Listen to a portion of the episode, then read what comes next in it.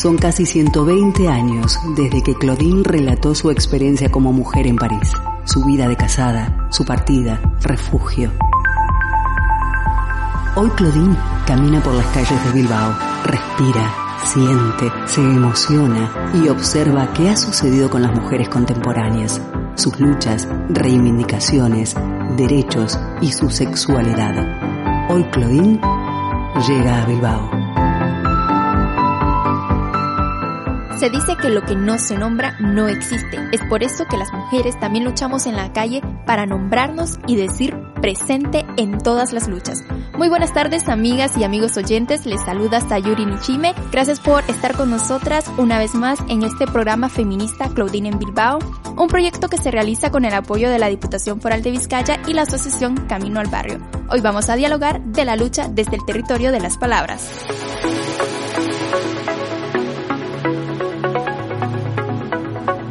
De espacio en espacio, de calle en calle, de realidad en realidad. Claudine se sensibiliza con las mujeres de hoy, toma nota, todo lo escribe en su diario. Hoy abrimos una de las páginas de estas memorias para hablar de... Conoceremos la historia de Pilar Arostegui, la primera archivista mujer de Vitoria. Y en nuestra primera parte vamos a conversar sobre Wikiamakumeok, un proyecto feminista para hacerle frente a la brecha de género en Wikipedia. En el segundo bloque vamos a conversar sobre feminismo comunitario y la resignificación de las palabras, para lo cual nos acompañará Adriana Guzmán. Las mujeres somos la mitad de cada pueblo.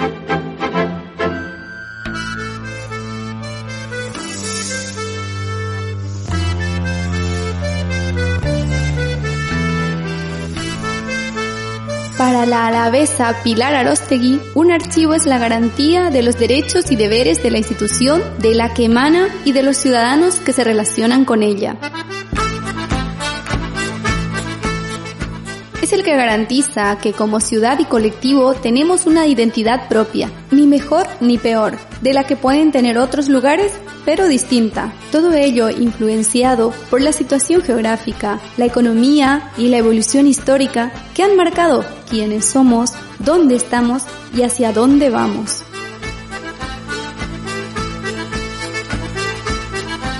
Pilar Arostegui Santiago nació en Vitoria, País Vasco, el 6 de febrero de 1944.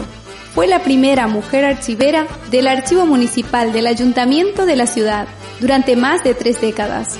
Su recorrido extraordinario motivó a que dicho archivo municipal lleve su nombre desde 2007, Pilar Arostegui. Según Pilar Arostegui, la historia y la cultura son como un bien social, por ello se interesaba por la investigación histórica. Callada y discreta, pero incesante y fructífera, así la describen quienes la conocieron. Su sensibilidad a los temas humanitarios y sociales la llevó a cooperar activamente en organizaciones con los mismos fines.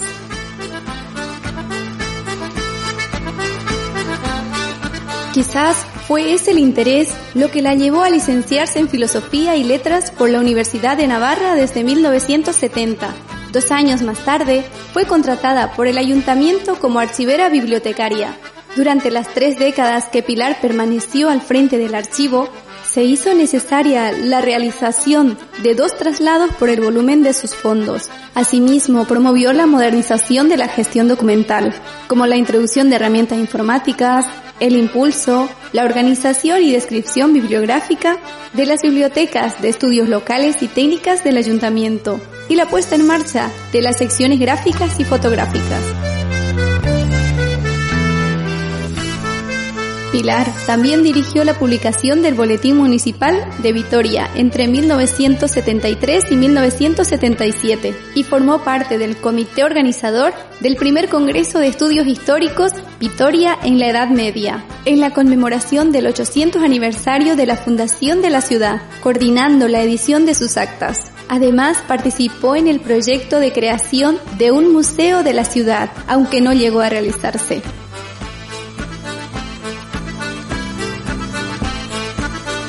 Pilar Arostegui murió el 16 de enero del 2006, pero sus aportes y archivos forman parte de la memoria histórica de la ciudad, Vitoria-Gasteiz.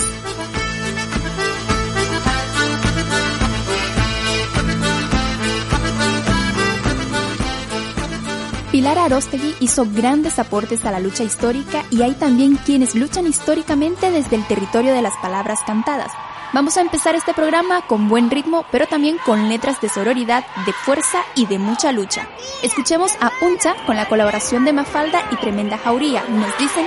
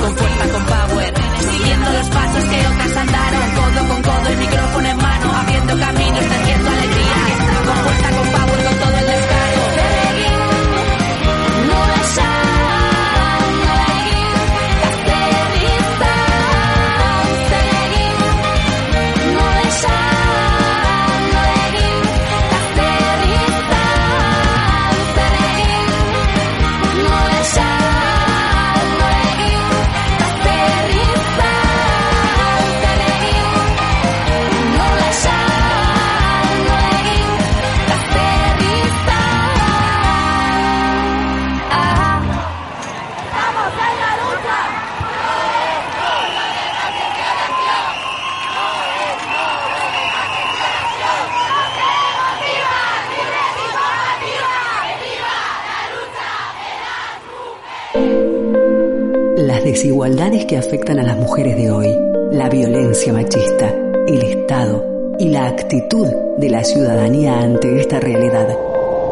Claudine suspira, reflexiona, dice...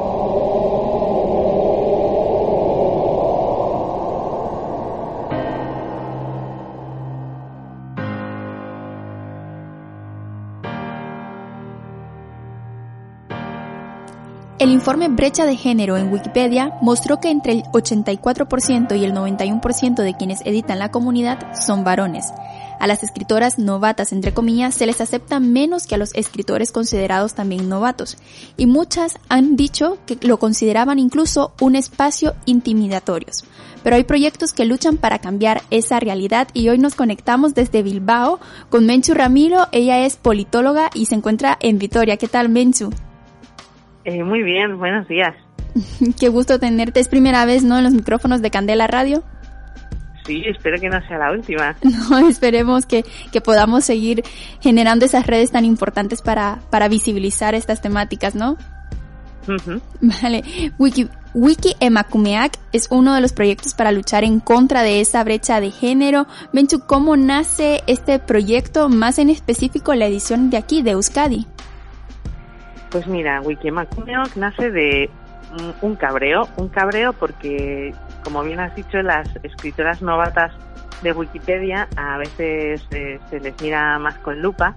Entonces yo, después de estar varios días preparando un contenido para publicar en Wikipedia, eh, nunca había editado antes en Wikipedia, pero sí había utilizado las páginas wiki durante unos cuantos años para mi tesis doctoral, para otros proyectos, pero bueno, nunca eh, me había animado a editar en Wikipedia.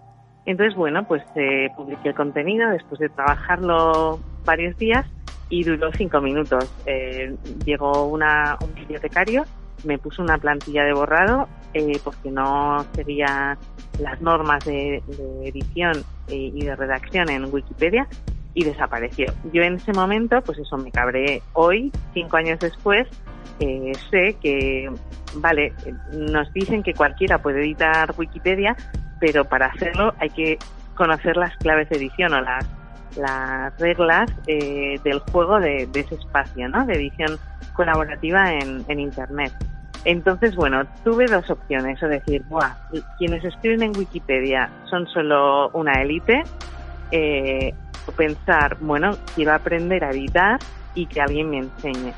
Entonces contacté con eh, la Asociación Wikimedia España, que estaban organizando un editatón en Madrid para visibilizar a mujeres científicas y a través de ese contacto pues les, pedí eh, a ver qué podíamos hacer en Vitoria para que vinieran a enseñarnos a editar. Y bueno, pues eh, en noviembre de 2015 hicimos una, una charla, una conferencia sobre, sobre bueno, eh, conocimiento libre, edición en Wikipedia, brecha de género y empezamos a, hacer encuentros mensuales en, en un lugar eh, que en Vitoria es referente eh, de uso de software libre que se llama Saregune.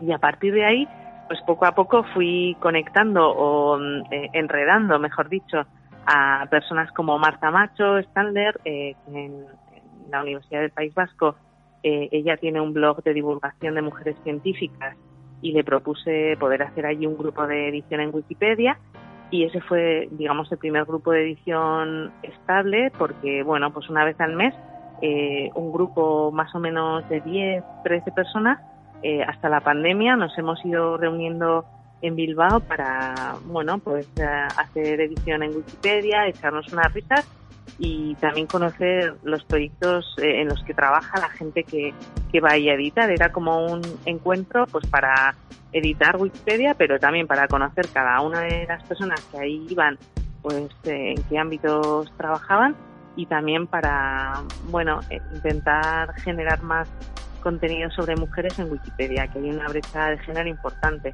Menos de cada, menos de, bueno, dos, entre dos, dos y, dos y media eh, biografías que se publican en Wikipedia son sobre mujeres y bueno, pues hay ocho biografías de hombres por cada dos de mujeres. Entonces, esa brecha también es la que intentamos cerrar y animar a más mujeres a editar Wikipedia, pero Wikimedia que está abierto a que vengan también hombres que quieran eh, editar sobre mujeres referentes en Wikipedia.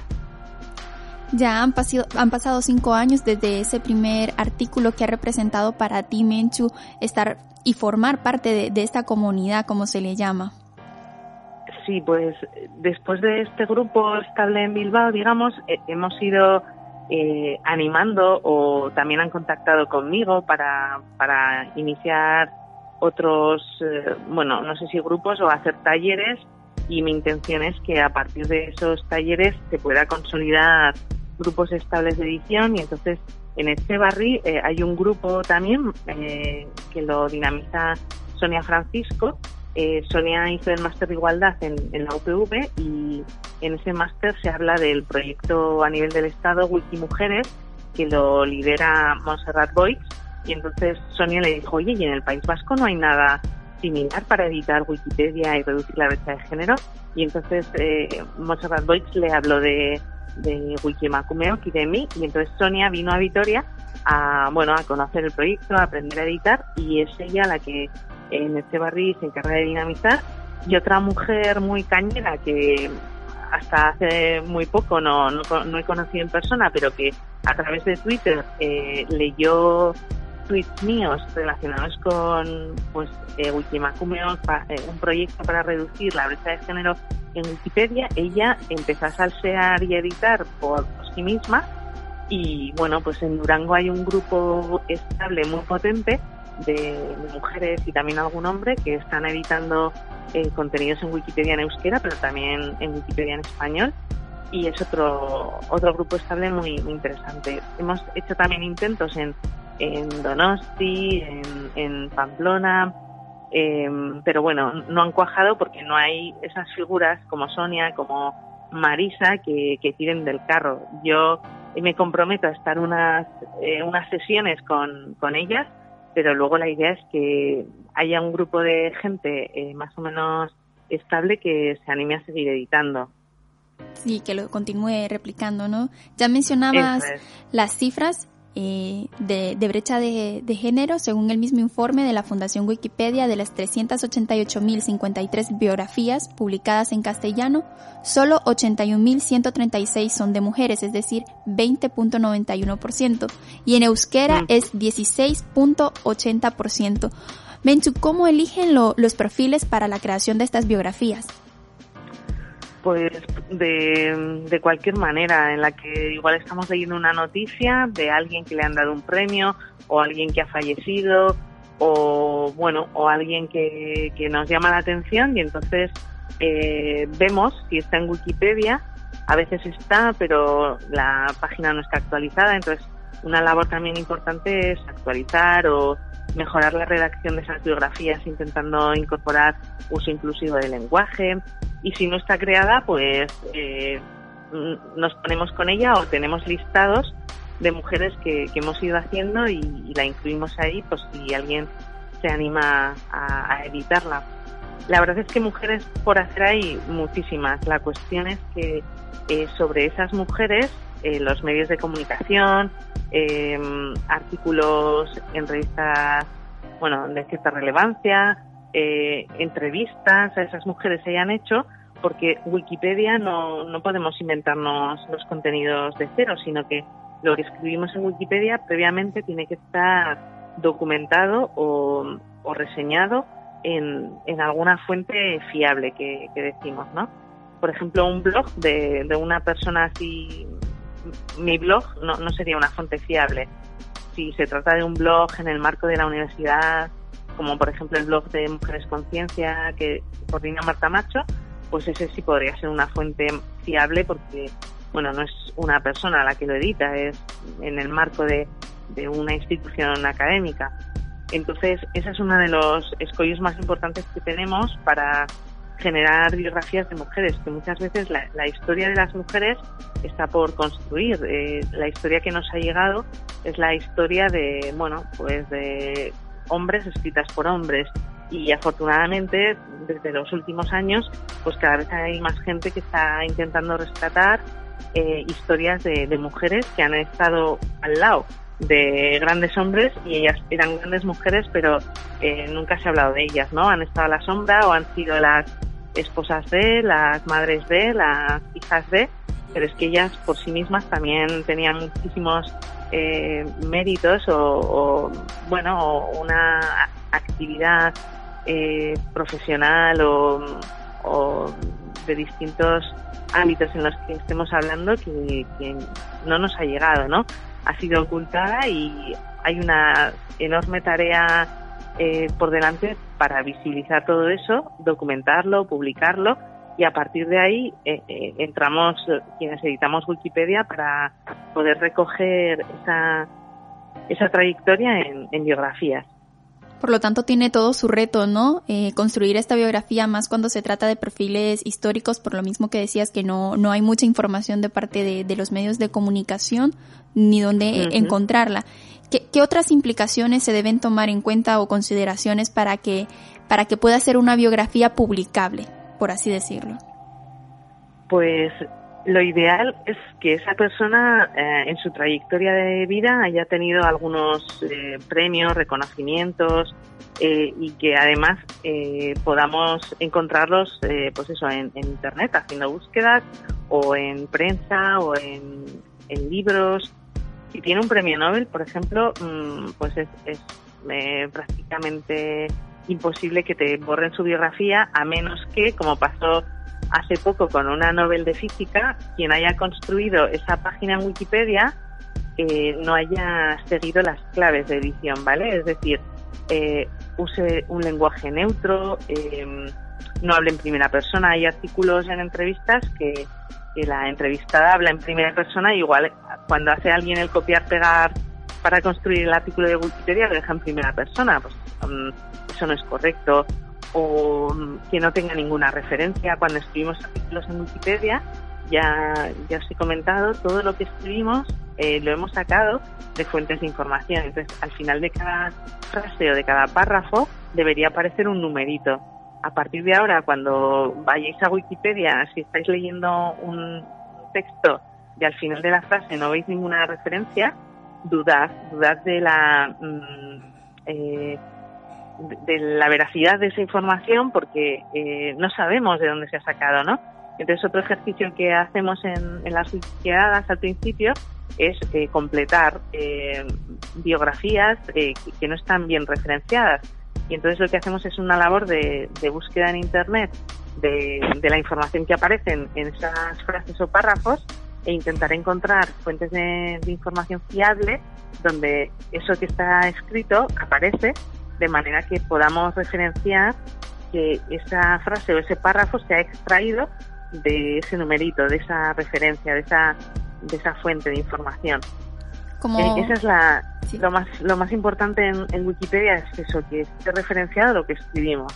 Como bien lo decías, ¿no? Hay, hay reconocimientos que no se le otorgan a, a mujeres que han tenido una, una lucha en diferentes espacios se han animado a contar biografías de, de, mujeres que no necesariamente tengan, se les haya otorgado un premio, pero que su historia sea eh, en sí el mismo premio, ¿no? Los, los resultados que ha tenido su, su, su, sus luchas en sí sean ese premio, ¿no? Ese reconocimiento.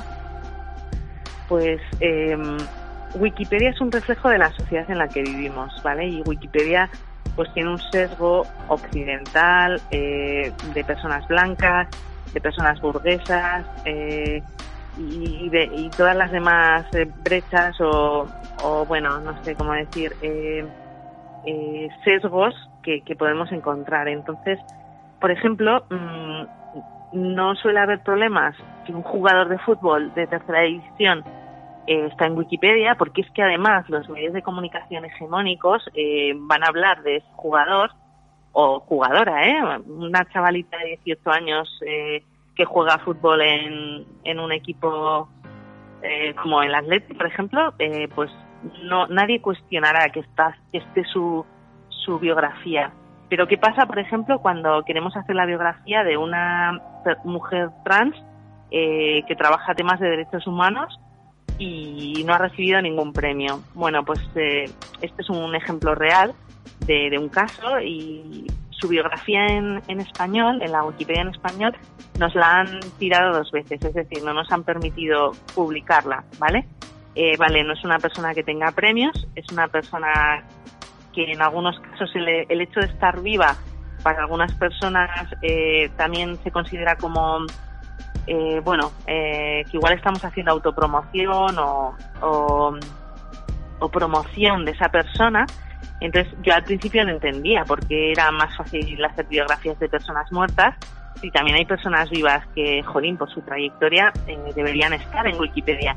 Pero ahora lo entiendo, porque yo he creado bastantes biografías de deportistas o, gente que está viva, que sigue teniendo una eh, publicación de obras muy, muy importante. Entonces, actualizar eh, su biografía y que esté al día su biografía, pues es bastante difícil, ¿no? Lo, genial de Wikipedia es que tú aportas hasta donde puedes o hasta ese momento lo que has conseguido encontrar y luego otra persona puede venir y completar esa biografía. Pero el hecho de que una persona esté viva también es un, eh, es un punto, digamos, en negativo por eso, porque su bio va a tener que estar actualizada permanentemente y si no parece que va a estar ahí eh, pues desactualizada y por otro lado porque hay veces que se puede considerar que, se está haciendo promoción ¿no? de esa persona pero es, eso no se cuestiona tanto con, con deportistas por ejemplo. Y por otro lado eh, eh, con esta biografía de esta persona activista trans por los derechos humanos en, en, Wikipedia en euskera, por ejemplo, no hemos tenido problema y, y, esa biografía está ahí, pero en Wikipedia en español, ya os digo, hay pues como unos criterios de eh, pues de relevancia que a veces para unos temas como los deportivos no se tienen en cuenta pero para otros temas pues que no te hayan dado un premio que, que seas eh, una persona que se sale de lo hegemónico eh, y que bueno pues que mm, no sé no sé cuál más puede ser el motivo, porque ya tenemos una trayectoria de, edición importante y de la misma manera que otras biografías nos las mantienen y, no se cuestionan, pues hay algunas. Bueno, también me cuestionaron, me cuestionaron eh, un par de biografías de mujeres agricultoras, que también es un perfil de mujeres eh, del que casi no hay biografías en Wikipedia, ¿no? Y que, jolín, qué, importante eh, tener personas que, que cultivan eh, y, generan alimentos desde la tierra eh, para que estén ahí, ¿no? Y, y, vuelva al mismo ejemplo, que una deportista o un deportista de 20 años esté y una persona agricultora que lleva toda su vida, que ha formado parte de sindicatos, eh, ha sido pionera en, determinados temas, no pueda estar o la cuestionen porque no es relevante, pues es uno de, de los temas que a veces nos, eh, nos genera un poco de frustración, ¿no? El, la definición del criterio de relevancia. Pero bueno, en Wikipedia eh, lo que lo que es la, la comunidad eh, es un espacio abierto, entonces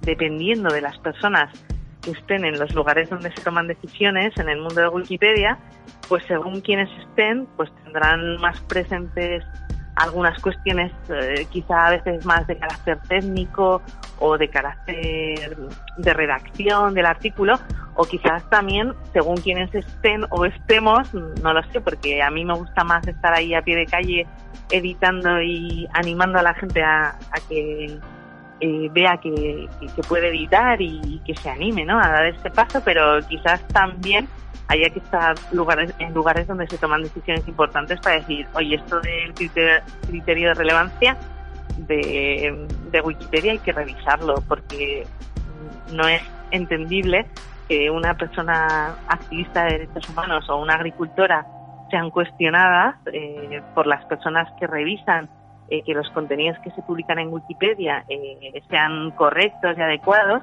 y nos planteen una plantilla de falta de relevancia ¿no? de esa biografía, pero que mm, otros ámbitos, otros temas eh, que normalmente se consideran más hegemónicos, pues no, no se cuestionen, ¿no? Entonces, yo creo que ahí es importante que hagamos una, una labor de sensibilización y, y bueno, y, y se incorporen otros criterios que en estos momentos no están. Exacto, de, de reflexión, de, de análisis, de, de, crítica también de parte de, de las personas que estamos eh, consumiendo, por así decirlo, toda la información de, de Wikipedia, pero que también empecemos ¿no? ese proceso de, de cuestionamiento. Aún con todos estos retos, llaman por las 700 biografías, ¿no?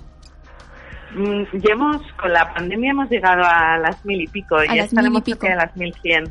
A las 1100. Eh, Es todo, todo Sí. un logro sabiendo con todos los retos a los que se enfrentan, ¿no? Sí, porque bueno, hay personas en Wikipedia que se plantean una biografía cada día, ¿no? Y hay gente mm, pues que dedica un rato cada día y al final del año genera 365 biografías esa persona sola. Pero para mí que haya mil y pico biografías creadas por, no sé, yo creo que una treintena de, de personas o más eh, hemos ido editando en el marco de este proyecto Wikemakume, para mí ese es el, valor y que en torno a esa palabra Wikemakumeok se esté generando una comunidad de gente que se, bueno, que se considera Wikilari, que es como llamamos a las personas editoras de este proyecto, pues me parece, me parece importante, sí. Vale, 1100 eh, historias, perfiles, biografías, como, como le, le- le podamos llamar, que, que merecen también ser contadas y que ya, ya son 1100 logros, ¿no? Ahí en, en este proyecto. Contame, si tuvieras que mencionar alguna de las biografías que ha sido como más significativa para ti, ¿cuál sería? Si pudiera ser, ¿no? Porque también sé que es un poco complicado. Am, pues no sé, la verdad es que hay muchas, pero tengo especial cariño a Pilar Arostegui, que es la primera mujer eh, que fue directora del Archivo Municipal de Vitoria, porque esa biografía eh, la construimos de manera colaborativa con alumnado del Instituto Los Serrán, que es donde estudié yo, y bueno, pues le tengo mucho cariño porque eh, creo que es una mujer eh, que toda su vida eh, profesional pues hizo una gran labor por poner en valor los archivos, eh, pero siempre estuvo en la sombra, ¿no? Y, y eso yo creo que es eh, algo que, que le pasa a muchas mujeres, que hacen grandes contribuciones, pero que ellas a sí mismas no, no quieren, no sé, estar en primera línea, prefieren estar en un segundo plano eh, pero sin su labor, eh, pues quizás eh, eh, muchos proyectos y muchas iniciativas no, no habrían salido. Así que Pilar podría ser una y mm, eh, hay una anécdota eh, también así que vivimos hace poco con una economista feminista que se llama Lourdes Veneria eh, estábamos en, en, Valencia en un congreso de economía feminista y eh, mostramos varios perfiles de, de economistas eh, que, se podían mejorar, ¿no? Para explicarles cómo mejorar un artículo en Wikipedia. Y entonces, eh, de repente, una señora levanta la mano y dice: eh, Yo quería decir que la fecha de este premio no está bien puesta y de repente, bueno, en la biografía no aparecía foto, pero de repente, no sé, me dio por preguntarle, eh, perdonen, ¿no será usted Lourdes Veneria? Y dice, sí, sí, soy yo. Entonces fue como un subidón. Eh, lo que hicimos fue hacerle una foto y mejorar pues la fecha del premio y alguna cosilla más y, y bueno, pues ya está actualizada en Wikipedia. Pues qué genial. Sí, sí. Y bueno, pues luego, eh, durante el confinamiento, eh, he estado haciendo algunas biografías de sufragistas filipinas y, bueno, mujeres que si no fuera por, por Wikipedia no habría conocido en la vida. Entonces, es un ejercicio para mí muy bonito de, por un lado, de investigar sobre historias de mujeres, sintetizar información, pero también jo, descubrir a, a, mujeres y a hombres que de otra manera pues jamás eh, ni en los libros de texto ni, ni haciendo yo una búsqueda en internet a propósito eh, lograría encontrar sus historias. Pues qué, qué genial, ¿no? Que todas estas experiencias también formen formen parte de, de, los relatos y de los, los autoconocimientos que nos vamos encontrando en este camino. Menchu, yo te agradezco mucho por este espacio y como bien has dicho, que no sea el, el único. Sí, eso espero. Eh, eh, estaría muy interesante eh, cuando nos podamos reunir presencialmente o quizás virtualmente. El miércoles tenemos una wikidada, wikiquedada eh, presencial, pero también quien quiera se puede conectar virtualmente desde la Casa de las Mujeres de Gasteiz, Sordiñenea, y yo creo que es importante, eh, bueno, ir transmitiendo eh, que en Wikipedia no solo podemos consumir, como tú decías, información, sino que lo más interesante es que podamos eh, completar eh, y generar nuevos contenidos. Entonces, bueno, yo creo que eh, si os parece interesante, mm, cada eh, mes o así podríamos hacer una mini sesión animando de alguna manera a la gente a, a descubrir mujeres en Wikipedia, pero también, pues no sé, lanzar algunas pinceladas de cómo editar Wikipedia y, y si luego alguien se anima, pues eh, puede contactar conmigo a través de correo, de Twitter y bueno, pues animar a la gente a editar porque hay gente que, no sé, cada vez renuncia más a ver televisión o incluso series y no sabe qué hacer con su tiempo y editar Wikipedia es un hobby fantástico. Genialmente, pues ya nos queda la, la, investiga la, la invitación también para las personas que nos están escuchando y pues que lo, lo, que nos queda es animarnos, ¿no? Yo te agradezco mucho por, por tus aportes y, y estamos en contacto. Muy bien, muchas gracias a vosotras. Estaremos pendientes dándole seguimiento a todas esas historias de las mujeres que habían estado invisibilizadas en esta enciclopedia. Y cerramos este primer bloque escuchando a más artistas que construyen su frente desde la lucha de la música. Nos vamos hasta México para escuchar a Natalia Laforcade, quien canta La Malquerida, una letra, en palabras del artista, dedicada a todas esas mujeres que están marchando, que están trabajando muy, pero muy duro.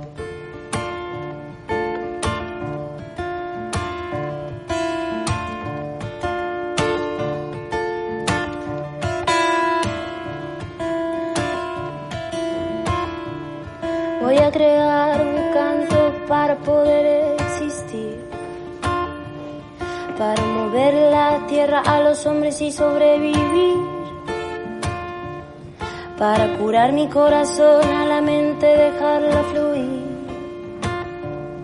para el espíritu elevar y dejarlo llegar al fin. Yo no nací sin causa. Yo no nací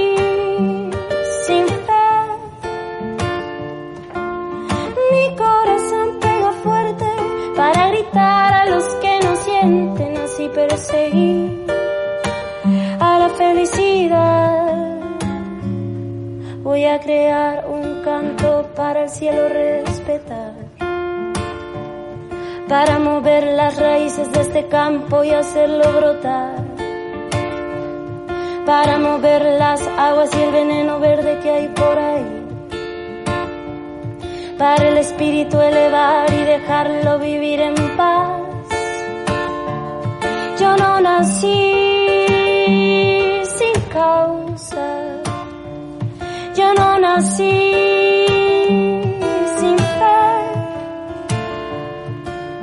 Mi corazón pega fuerte para gritar a los que nos mienten así perseguir a la felicidad y así perseguir a la felicidad que es un derecho de nacimiento, es el motor de nuestro movimiento, porque reclamo libertad de pensamiento, si no la pido es porque estoy muriendo.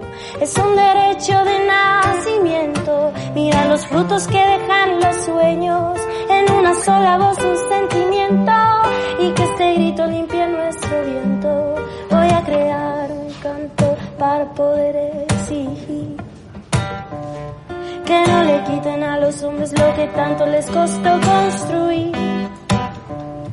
Para que el oro robado no aplaste nuestro porvenir. A los que tienen de sobra no les cueste tanto repartir.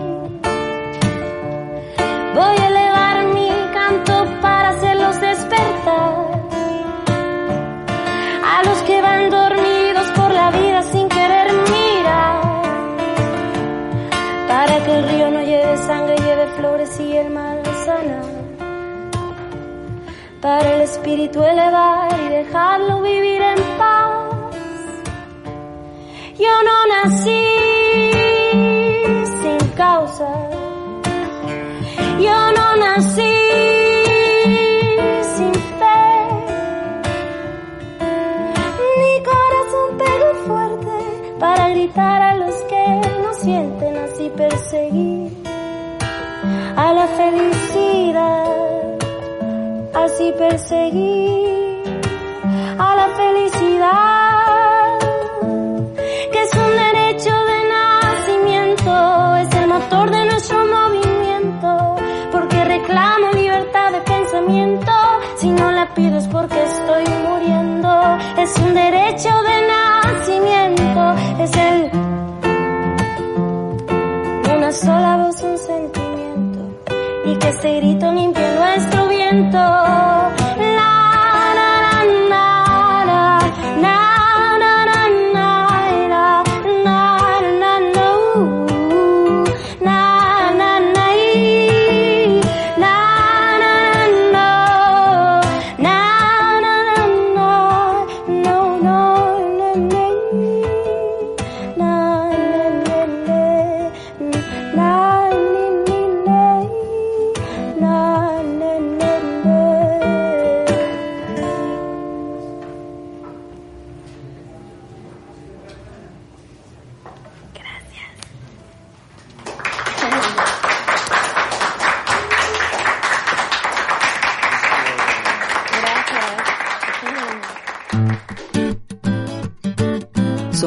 Del cambio.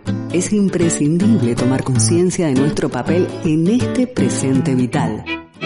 Debatir, hablar, no estar de acuerdo. Hoy Claudine dialoga con...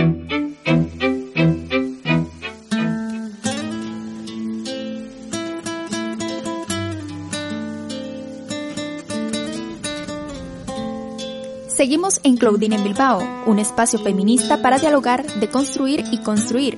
Estamos compartiendo los micrófonos con Adriana Guzmán, luchadora en los procesos sociales que viven las mujeres en Bolivia desde la masacre de 2003. Sí, bueno, la masacre es importante para definirnos como feministas, así que hablemos de eso. Bien, primero me gustaría eh, conocer, Adriana, cómo se están articulando los movimientos feministas en Bolivia. Bueno, eh, en Bolivia no hay, por lo menos en lo que nosotras consideramos un gran movimiento feminista, ¿no? Ha habido feminismo más desde las instituciones, ha estado el feminismo más autónomo anarquista, ¿no? Pero a mí me gustaría situar lo que está pasando hoy en medio del golpe a los pueblos y al, de- del golpe de Estado, este gran desencuentro feminista, ¿no? Lo que hay hoy en Bolivia es un gran desencuentro feminista, ¿no? Porque por un lado estamos feministas que denunciamos un golpe al pueblo y un golpe de Estado, unas masacres, o sea, estamos quienes denunciamos las masacres porque para nosotras nuestros muertos valen, nuestros muertos y nuestros heridos tienen que tener justicia, ¿no?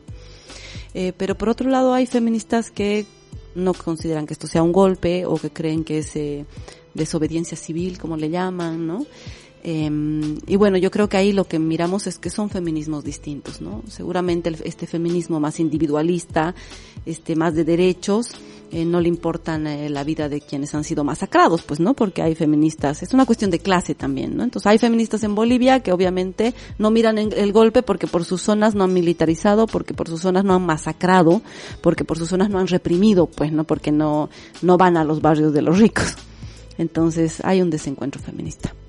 Bueno, para poner un poco en contexto, eh, más adelante nos vas a hablar un, un poco más en lleno de qué es el feminismo comunitario, pero también hablamos que en Bolivia hay organizaciones que se consideran como movimientos feministas, como por ejemplo eh, Mujeres Creando, que se definen como compañeras trans, cholas, putas y birlochas, católicas por el derecho a decidir, ni una menos, pan y rosas, que son jóvenes universitarias, Acuelarre Subversiva, Guarmis en Resistencia y feministas que se denominan feministas autoconvocadas. ¿Ha habido algún interés de encuentro para discutir lo que está pasando en Bolivia entre todos estos movimientos? O sea, como te decía yo, hay condiciones de clase que nos dividen, que ya antes no nos encontrábamos mucho, pero nos encontramos en una marcha por lo menos, ¿no? Hoy yo creo que es muy difícil encontrarnos incluso ahí, ¿no? Porque no solamente que, que, que no se han posicionado frente al golpe, sino que su voz ha sido funcional al golpe. ¿No? Porque son voces que se escuchan por fuera, o sea, el feminismo es un movimiento mundial hoy. Entonces, si vos tienes una feminista importante que dice que no es golpe, pones en duda toda la masacre y todo lo que estaba pasando en el país. Entonces, por el momento, por, por lo menos para nosotras, es muy difícil eh, lograr encontrarnos con ellas. No lo hemos logrado hacer durante todo el proceso.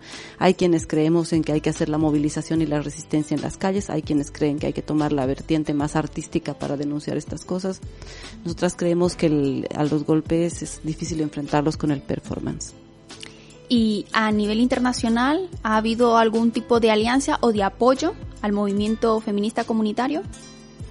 Ha sido fundamental y quiero aprovechar para agradecer a las hermanas que más allá de las fronteras se han, han estado cerca, nos han acompañado, porque no es una cuestión de solidaridad, sino de responsabilidad política. El sistema patriarcal atraviesa las fronteras y han estado muy cerca las eh, compañeras y hermanas feministas de otros territorios, eh, no solamente en la denuncia, en la ruptura del cerco mediático, sino en ver qué, pas qué, qué pasaba, qué faltaba. A los heridos se les ha negado atención médica, ha sido parte del golpe. Entonces han mandado medicamentos, han mandado grupos de médicos y de médicas, en muchos casos no los han dejado entrar, otros han logrado meterse, entonces ha habido una ayuda del movimiento feminista internacional.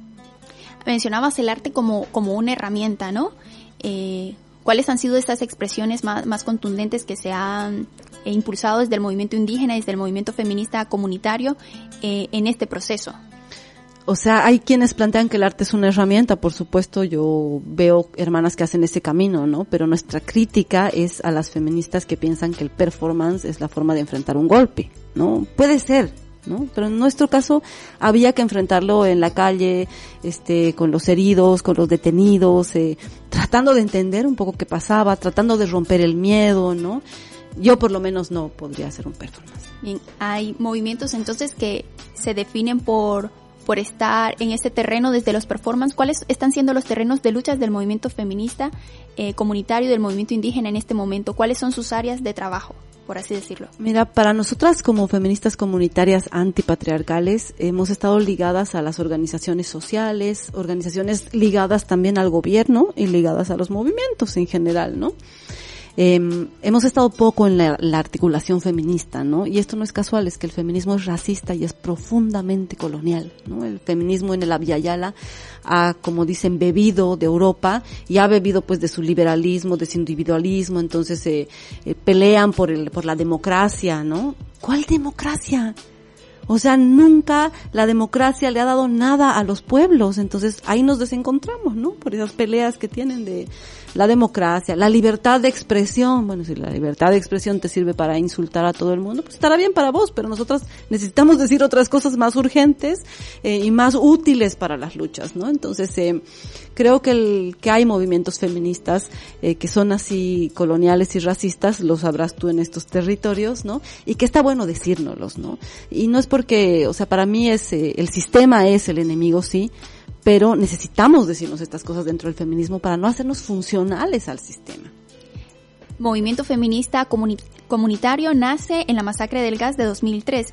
¿Por qué deciden realizar este planteamiento o replanteamiento del feminismo? Eh, bueno, en la masacre del gas nosotros nos damos cuenta que vamos a la lucha con nuestros hermanos, con nuestros compañeros, enfrentamos las balas, ¿no? O sea, no, no venimos del feminismo estudiado en la academia, nosotros venimos de mirar a las balas en la calle el 2003, de ahí nos damos cuenta que enfrentamos eh, las luchas de forma distinta a los hombres y las mujeres, ¿no? El 2003 hubieron 63 compañeros masacrados, eh, dos mujeres, una niña y una mujer. Hoy, el 2019, hay 36 compañeros masacrados, ni una mujer hay dos cuerpos denunciados desaparecidos de mujeres indígenas, ¿no? Entonces la pregunta es, ¿por qué no nos matan a las mujeres? ¿no? Y ahí nos damos cuenta que no tenemos derecho ni a morirnos, porque podemos ir a enfrentar las balas, pero hay que volver a la casa a cuidar a los hijos. O sea, puedes luchar todo el día, protestar y a la noche hay que volver a cocinar. Entonces ahí dijimos, vamos a hacer la lucha, pero no la estamos haciendo igual, necesitamos denunciar estas otras cosas que pasan en nuestra casa, como dice ese graffiti que ha de ser de Chile, en la, en la calle El Che y en la calle y en la casa Pinochet, ¿no? O sea, se vuelven unos dictadores en la casa. Entonces, esas cosas queríamos denunciar dentro de un proceso político importante, dentro de una cosmovisión que nos alimenta, por eso somos feministas comunitarias, pero que a la vez está atravesada por el patriarcado también, esa cosmovisión, ¿no? Y nos plantea imposiciones como mujeres. Entonces, eh, ahí nos definimos el 2003 como feministas para hacer la lucha en el proceso constituyente, todo eso. Y después nos, nos definimos como comunitarias para cuál es la propuesta finalmente, ¿no? Porque cuál es la propuesta del feminismo, yo no sé, pero la nuestra, la propuesta es la vida en comunidad, en comunidad de comunidades, la autodeterminación, la auto, eh, autoorganización, el autogobierno, ¿no? Y finalmente completamos nuestro nombre como antipatriarcales porque nos encontramos con feminismos que no luchan contra el patriarcado. Nosotros pensábamos que todas luchaban, pero no había sido así. Hay otras que están un poco organizadas con el patriarcado. Y es que hay una frase de Audre Lorde, feminista eh, afrolesbiana, que dice, no vamos a destruir la casa del amo con las herramientas del amo, ¿no?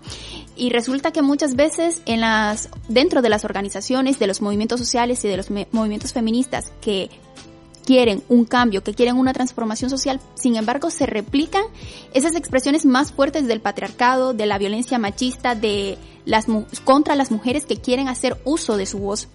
¿Cómo has visto reflejada estas expresiones dentro de, del movimiento indígena también, dentro de tu comunidad, cuando las mujeres quieren alzar su voz ante las problemáticas?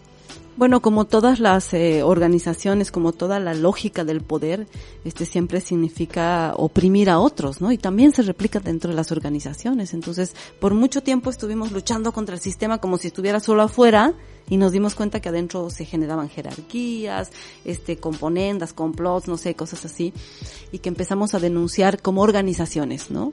Pero en la comunidad también existen esas imposiciones, ¿no? También existe, por ejemplo, esta idea de que las mujeres indígenas, las mujeres originarias, aymaras, siempre hemos estado ligadas a la vida, no abortamos, es una cosa que está fuera de nuestra cultura, eso no es así, ¿no?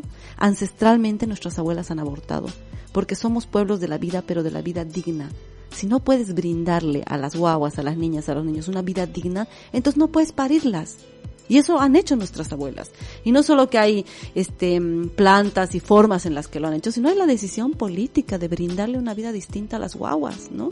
Entonces, esa discusión, por ejemplo, hemos hecho dentro de las eh, comunidades y dentro de las organizaciones eh, que nos planteaban que las mujeres eh, indígenas tenemos que estar ahí defendiendo los ríos nomás y que no podemos hablar sobre el aborto. Nosotras sí, hablamos del aborto como memoria ancestral de nuestros cuerpos es reconstruir, por lo tanto, eh, la imagen que se tiene de, de las mujeres eh, indígenas, de las mujeres feministas comunitarias y también de la cosmovisión indígena, ¿no? Una cosmovisión, nosotras le llamamos descolonizar la cosmovisión, ¿no? Porque finalmente nos imponen siempre el, sol, la luna, estas eh, lógicas bien heteronormadas también, ¿no? Que no era así, ¿no? Y si hiciera, no lo sé, pero así no queremos que sea ahora, ¿no? Hoy necesitamos que sea una, una cosmovisión que nos permita vivir con dignidad, sin imposiciones. Sí, más o menos como de la madre tierra, de nosotras somos la naturaleza, las mujeres somos la naturaleza, también esa conexión que ha existido, ¿no? Eh, de esta como visión de igualar estas dos líneas, ¿no? Mujer y naturaleza. Sí, nosotras hemos sido muy críticas con eso, hemos alimentado también el proceso de cambio, nos hemos alimentado de él y cuando el, el 2010, por ejemplo, el gobierno saca los 10 mandamientos de la Madre Tierra, les decimos primero que mandamientos no queremos, va a estar la iglesia con sus mandamientos, segundo que la tierra no es madre, para nosotros la, somos parte de la Pacha, ¿no? La Pacha no solo es tierra, además es tiempo, es espacio también, ¿no? Pero asignarle la categoría de madre en un mundo patriarcal es la que tiene que darlo todo, producir, quererte, entregarte los papeles de tu terreno para que lo hipoteques, ¿no? Eso le hacemos a las madres. Entonces, si así queremos tratar a la naturaleza, esto está muy mal. ¿No? Entonces cuestionamos esta denominación de la madre tierra, entendemos a la, madre eh, como una categoría patriarcal, para nosotros es la pacha, ¿no? La pacha puede ser hermana, no lo sé, es la pacha, es el tiempo, es el espacio, es el todo, porque además nos feminizan en ese momento, ¿no? Entonces cuando dicen el 2010 la madre tierra aparece el padre cosmos. Ese no estuvo nunca en nuestra cosmovisión. El padre cosmos más grande que la pacha, obviamente. Y todos estos cuestionamientos y replanteamientos de, de, las palabras y de los conceptos son los que también nutren al feminismo comunitario, ¿no? Porque nace desde la rebeldía de las palabras. Por lo general escuchamos decir a la gente, no, es una frase, es un dicho, es un refrán, es una broma que se suele decir, sin ahondar más allá en lo importante que es conceptualizar las palabras le hemos llamado la lucha en el territorio de las palabras, ¿no? Porque ya hay una lucha en el territorio por la defensa de, los ríos. Hay una lucha en las calles que hicimos el 2003 y que hemos hecho ahora el 2019 también. Pero resulta que las palabras son una, un privilegio de algunos, ¿no? Entonces dijimos, no, vamos a hacer la lucha en el territorio de las palabras. Feminismo para nosotros es la lucha contra el patriarcado, ¿no? O sea, y si hay otras que no luchan contra el patriarcado, ya sabrán que, que no hacen, ¿no? Pero definir el que era el patriarcado entonces para nosotras, ¿no? Un sistema de opresión que oprime a las mujeres, a los hombres, a la humanidad misma y a la naturaleza. El para el feminismo en Europa el patriarcado no es eso.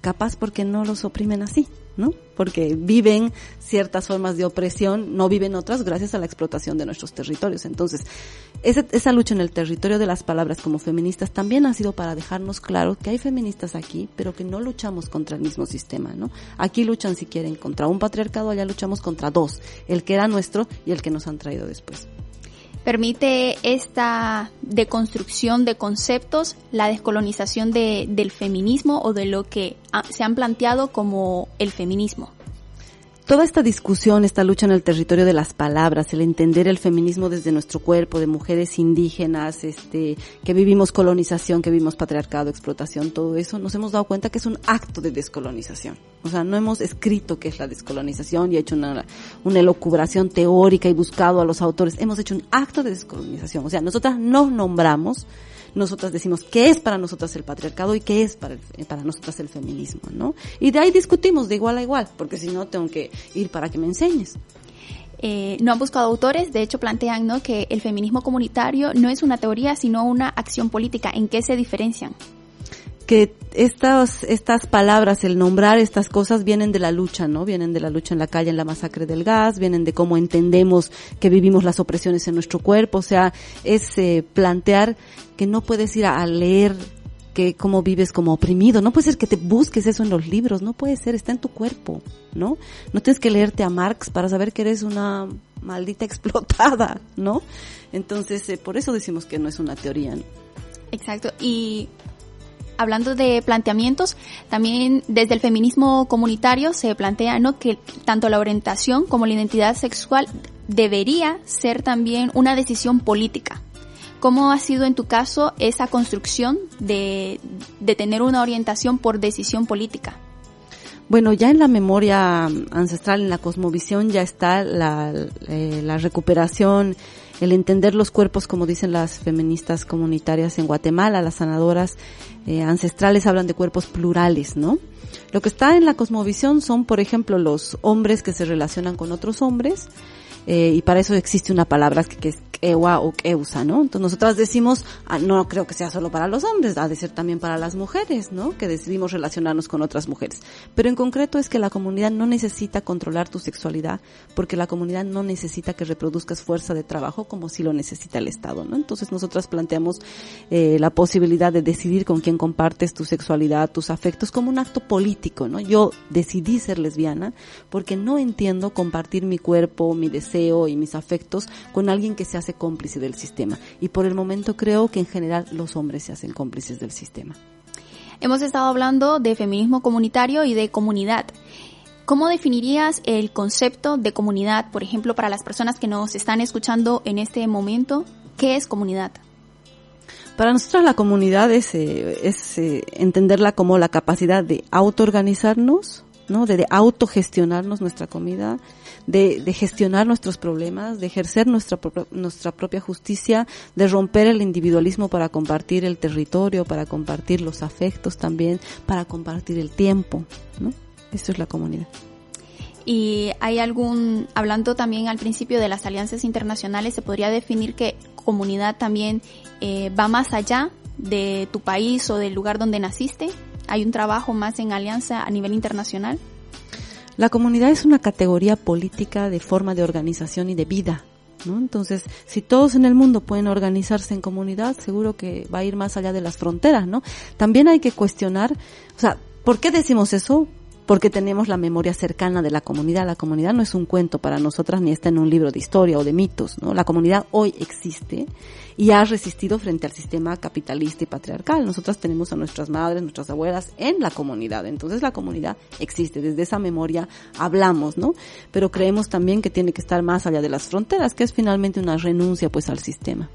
En una de las entrevistas que dabas a otro medio de comunicación decías, ¿no? Que hablabas de tu experiencia de, de cuando asumiste y de, dijiste que eres una mujer lesbiana en tu comunidad, ¿no? Y mencionabas que eh, habían llamado a tu mamá, que tu mamá tiene tierra. ¿Hay alguna relación entre el, el tener o el poder de tener una tierra con el poder y el derecho a tener una voz en la comunidad? En la comunidad está el trabajo comunitario, ¿no? El trabajo de la tierra y todas las, todo el trabajo, el limpiar eh, los canales de riego, todo eso es comunitario, ¿no? Entonces, si haces ese trabajo, si contribuyes como una comunidad, eres parte de la comunidad, ¿no? No puedes llegar y decir, quiero que respeten mi voz, ¿por qué? O sea, aquí se respeta la voz de quienes son parte, trabajan, contribuyen con la comunidad, ¿no? Y ahí está la democracia que nos sirve, porque deberías ir y poder hablar. Resulta que no. Puedes hablar si contribuyes con la comunidad y desde la comunidad cuáles están eh, siendo estas acciones políticas que se están procurando ahora mismo. ¿Hay alguna eh, algún territorio específico en el que se quiera incidir? Desde las comunidades eh, hay una resistencia al golpe. ¿No? Desde las comunidades hay una denuncia permanente del golpe, entonces yo creo que estamos en dos vías. La electoral, porque no es otra que nos queda, ¿no? Nos queda el juego democrático. Entonces está tratando ahí de que, de apostar al movimiento al socialismo porque es la única opción también, ¿no? Pero por otro lado está la resistencia, ¿no? O sea, sabemos que no se va a resolver en las urnas. Sabemos que va a haber que salir a las calles otra vez, que bloquear las rutas. Yo creo que las eh, comunidades tienen una larga, un, muchos saberes en eso, ¿no? Y para ir cerrando este espacio, Adrián, hemos hablado un poco de, de la reconstrucción y de construcción también de los imaginarios. ¿Cuáles son esos planteamientos o si se han hecho algún debate a partir del imaginario de quién es la persona que se encarga de los cuidados o cuáles son esos planteamientos que están surgiendo alrededor de las trabajadoras del hogar o de las mujeres que se dedican también al tema de los cuidados. Mira, la verdad es que no es un debate que esté en el centro hoy, que, o sea, un debate que se esté haciendo. En el proceso de cambio y un poco antes ya ha habido toda una lucha de las trabajadoras del hogar por una ley de la trabajadora del hogar, ¿no? Que, les refleje derechos, jubilación. La primera ministra de Trabajo en el gobierno eh, del movimiento al socialismo fue una trabajadora del hogar, ¿no? Casimira Rodríguez, una compañera que había estado en el sindicato de trabajadoras, creo que fue fundadora, etcétera. Entonces, ¿quién mejor ministra ella que, que ministra de Trabajo, no? Pero le fue muy difícil, pues porque las leyes son complejas, ¿no? Bueno, pero hay esa ley, hasta donde sé esa ley no se respeta, ¿no? Porque tiene que ver con un sistema colonial y racial. No es solamente que este le pagas a una persona por hacer ese trabajo, crees que el pagarle significa también poder humillarla, ¿no? Entonces, eh, hay, hay eso en términos de trabajadoras del hogar, pero la discusión que se hace sobre los cuidados para nosotras es una teoría importada, ¿no? Que nos vienen a hablar de cuidados como si fuera bonito, le ponen una palabra bonita para un trabajo no pagado de explotación que, los, que lo hacemos las mujeres indígenas en el mundo y que sostiene al capitalismo también en el mundo. Entonces para nosotros hay que llamarle por su nombre. Es trabajo no pagado de explotación. Y es uno de los temas que te compete ahora en Bilbao, ¿no? El hecho de debatir eh, el tema de los cuidados eh, de la explotación, ¿no? De que haya un sistema de explotación, este, por eso decimos que nuestras hermanas que han migrado son migrantes del patriarcado, porque el patriarcado te saca de la comunidad para venir a ese trabajo que le llaman tan bonito aquí y que discuten si se lo van a repartir entre el, el compañero, la compañera, pero que en realidad lo están sosteniendo las mujeres migrantes, ¿no? Entonces, eh, hay esa, esa discusión y finalmente hay que reconocer también que no es un trabajo para muchos agradable, ¿no? O sea, entre tanto no se ha compartido, no se ha redistribuido, ¿qué, qué nombre bonito le vamos a poner? Sí.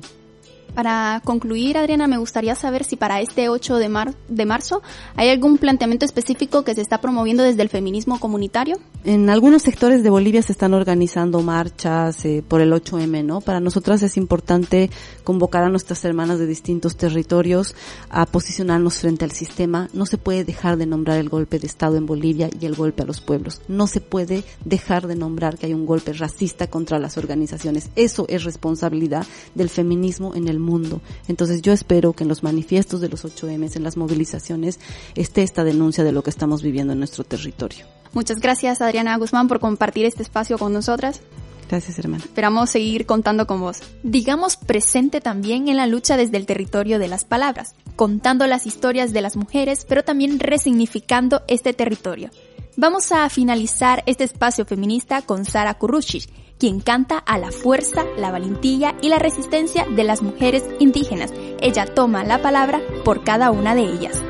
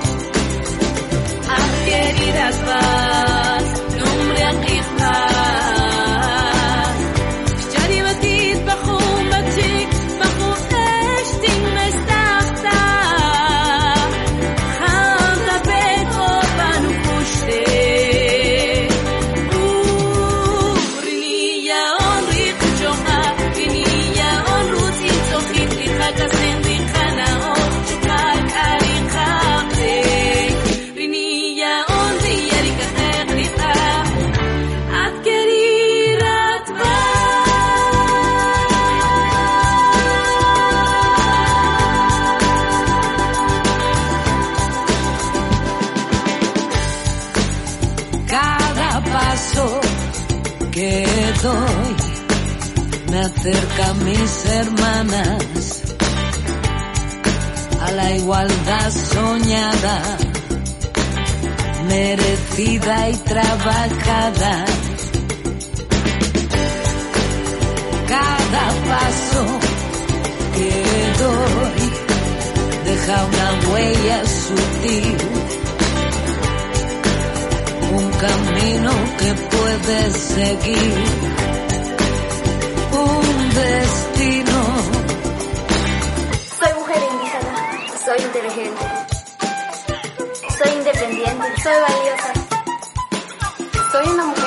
mucho amor. Soy triunfadora. Soy identidad. Soy soñadora. Soy valiente, soy libre.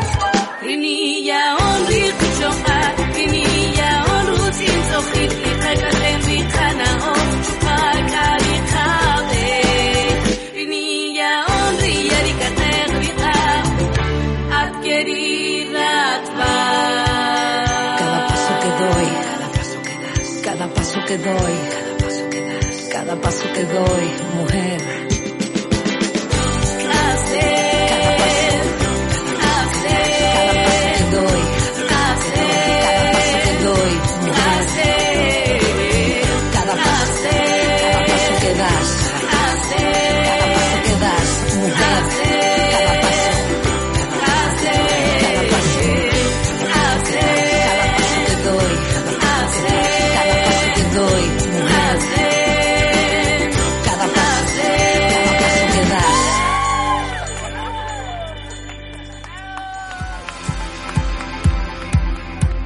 El camino, hechas las reflexiones, escritas en su diario.